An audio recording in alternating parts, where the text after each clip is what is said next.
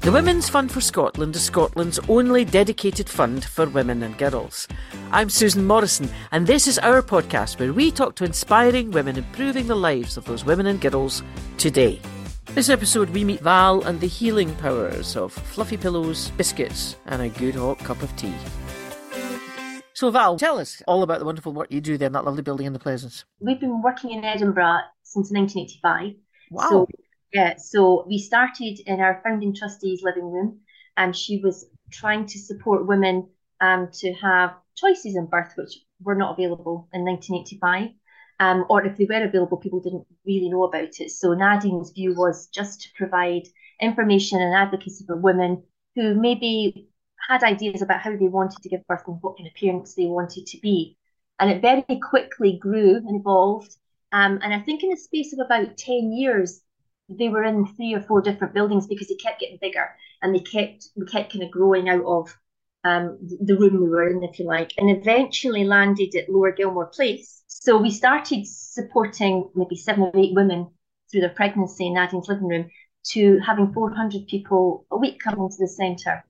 Well, it seems that you started very small, um, and with a very, with, and I'm, I don't mean this in that way, with a limited ambition, which was to, to help women make better choices for themselves for their for their births and their pregnancies.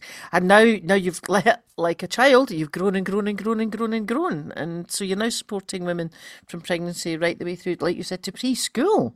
I mean, that's quite something, isn't it? It is, and I mean, our our kind of postnatal up to 12 months is really the, the, the support for the women or the parents, should we say. Um, but um, all of our groups are to support the parents. They're not, we don't run children's activities. Our, our kind of view is that if you're supporting a parent, you're going to have a happier child anyway.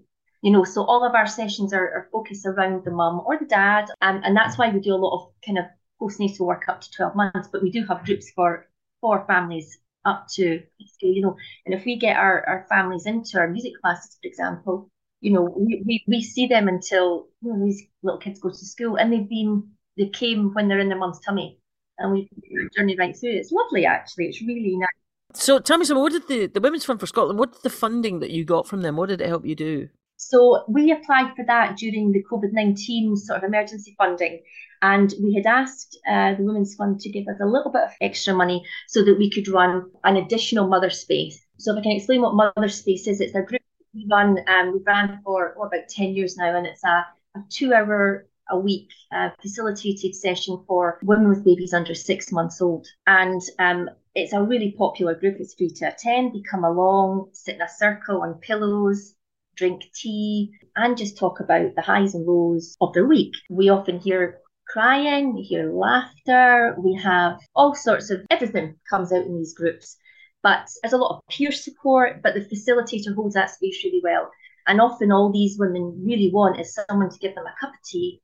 They can sit in a pillow and just have a, you know, download what's been going on. So Mother Space is a really popular group, and we see women coming there for maybe four months, and then they kind of move on to other other groups or to other activities out with the centre. But they've built that core group of women, other women who are going through exactly the same thing at the same time.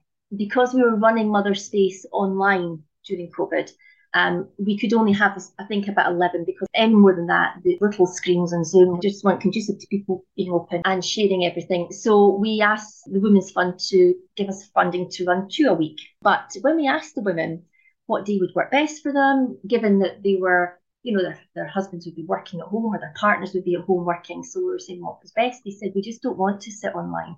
We want to meet other women. We want to meet other mums. Um, but because of restrictions, we couldn't. So we had a meeting with our trustees and some other of our antenatal facilitators and came up with Mother Walk, which is a mother space, but outside walking. Ah. Um, and that's where we asked the Women's Fund if we could redivert it from what was Mother Space to Mother Walk. And the fund, the funders, they were, they were fantastic. We're like, yeah, whatever works.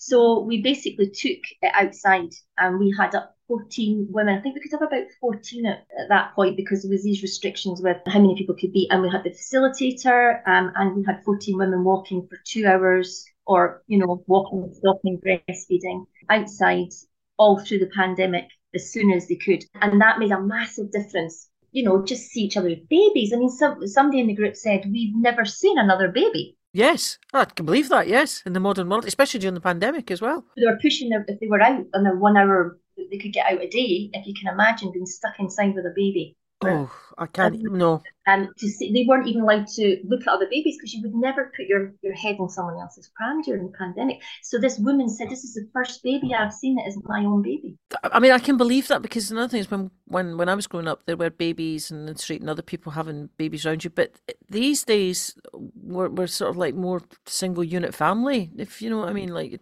you, I can believe that. I mean, imagine being stuck in a house with a baby and it's your first baby. And oh, no, I, I can't even, I don't, I can't even handle being stuck in the house with just me.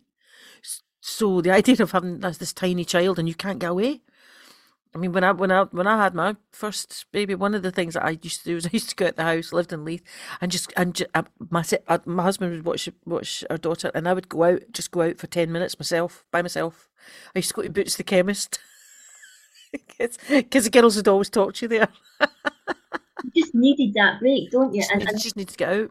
And they, they didn't have that. And when they were sitting on a screen on Mother Space, which was a, a great a great support for them, they were still inside. They had their, their partners working, trying to you know, be quiet because you know you've got this little baby.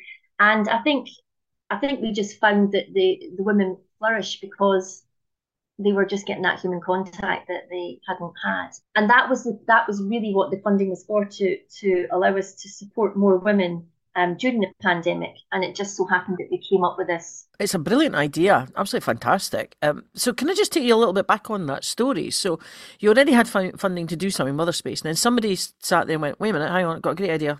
Let's call it mother walk and you felt that you could go back to the Women's Fund for Scotland and say, listen, you gave us this funding, but we'd like to change what we use it for. Yes, because actually, when we got the original funding, um, it took us a couple of months to get that group up and running again because we asked the women. Um, we came up with this idea and we went back to to um, Women's Fund and explained that we were slightly later in launching the second group, but actually, could we do this? And yeah, absolutely, whatever works best because we were still supporting the same group of people. I'm fascinated by the fact that, you felt the Women's Fund for Scotland is not not just a funder, but someone who will listen to you and that you can and you can, can take control. So to kind of go back a step, I guess I was quite new to fundraising when I took on the role of coordinator. You know, it takes a bit of time to be comfortable approaching funders because, you know, you desperately need funding. Everyone desperately needs it. And you're so scared that you apply and it's not what they want or they can't support you and you put all this effort into this application and nothing's come of it. So when you have funding and then you have to go back to funder, it can be quite intimidating, I thought, to say, you know, actually, I don't know if we're going to manage to to do this, but we would like to do this. And it was uh, one of our trustees who worked as a fundraiser on her own, and she said, that's what funders want. They want to talk to you, they want to develop relationships with you. And she says, phone the Women's Fund and ask. And I did, and yeah, it was absolutely yeah, go for it. So yeah, I realised that actually, you know, it is all about communication, isn't it? It's because I'm, I'm sure funders understand that things change all the time in, in charitable organisations. Yeah. So um, to be reactive to that or to listen is really important, you know, but also for people to know that that is possible to do. It's it's a great lesson for us all to take away from that is the fact that you were quite proactive in going and, and approaching them, but you felt that you could approach them as well, which is, is a really great thing. And and without thinking, oh, I bet there'll be a, a whole load of forms that I need to fill in or something like that. You you could just call. So in a way, the Women's Fund for Scotland is almost like a partner more to you than, than just a funder. Yes, absolutely. I think that's really important because when you're running groups, there's a requirement for continuity. You need to provide funding for these groups or you, you can't continue them. And it's one of the things that frightens us as a charity that we offer support and then we have to withdraw because there isn't funding there. And the only way to do that is to develop a relationship and to have a funder where you feel comfortable and there is a bit of a, I guess, a sort of track record maybe or some sort of connection where they're understanding what you're trying to do. That's very, very encouraging. But I mean, you've you've come out of the pandemic now, and um, I don't know if you've seen the latest stats, but it looks like the world and her sister are planning to have a baby. Mm-hmm. So, does this yeah. mean that you've got greater challenges coming up? Yeah, well, I mean, as long as people are having babies, we'll be fine. And of course, we don't want people to be um, feeling like they need support. But the, the bottom line is that it doesn't really matter what what your, your financial situation is, what your your your professional status is. When you have a baby, it's it's almost like a baseline, isn't it? It takes everybody back to the most simple, yep. a complete leveler is what I'm trying to say. So yes, we we have always got people wanting to join our groups or to come along to our groups. But what's really important to us is that they, they know that free support's available. And that's quite hard to get out sometimes. I was going to ask you that. I mean, how, how do how do women find you? Is it word of mouth or pre-pandemic? It was all word of mouth. So we were sort of quite lucky that people who came loved what we did and told everybody when they fell pregnant to pregnancy and parent centre their, their groups and their support's amazing. Um, because we've we've moved from where we were, people thought we had closed perhaps, or that you know they didn't really know what was happening because we had that almost two year break you know, from when when we knew we were moving to finding our place and then opening back up after the pandemic. So we've lost a lot of those connections, and we've had to work really, really hard to find new ways of telling people about us. And I think it's fair to say that parents now are different from they were 10 years ago. You know, even the way they get information. Um, we still do a lot of our work by email, for example parents don't want to email and ask for a place. They want to be able to book on online when they're breastfeeding in the middle of the night. They want to book their baby massage or, you know. So we're having to relearn a lot about how people find out about us. And that's a real shift. We still have a lot of feedback that when people come to us, they come because friends have told them about us but also the fact that we've got a new website makes a massive difference. So it's a combination, I think, of word of mouth, not referrals, because we don't take, we, we're not a referral based um, organisation, but having a lot of um, connection with community midwives, making sure that birth workers in the city know what we're doing. Um, so that they can share with their families and also collaborating with local organisations because they're the people who know the families in the area. Isn't that interesting that even the way that your parents to be uh, communicate with you has changed? Mm, yeah. Back in 1985, it would have been a phone call. but now, now that that's a website you need, things have changed so much, haven't they? I also love the way that you, because you, you pointed that out. So, in other words, that, your your client base, the, the mums and the, the parents to be, they they kind of obviously they must feed stuff back to you all the time, and you you clearly take that on board. Yeah, it's really important. So every every group or session we run, we ask for feedback. And one of our trustees is responsible for looking at that regularly.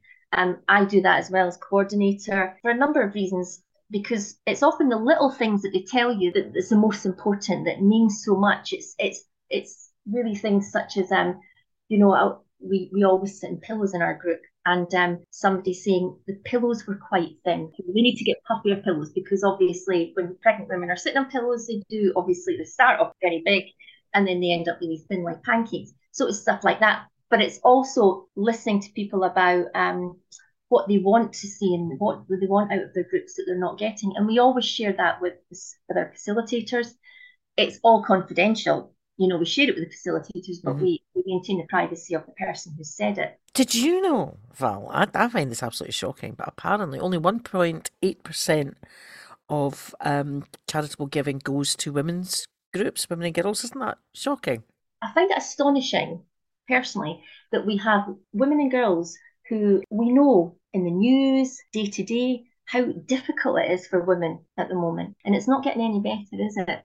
No. And I find it, I find it astonishing that there's so few um, funds available for that. And I think it's a lot about um, getting out there and speaking to funders, people who um, want to trust, who, who are looking to support people, to tell them that actually what we need is completely different from other groups, you know, and and we're 50, is it 52% of the population are female?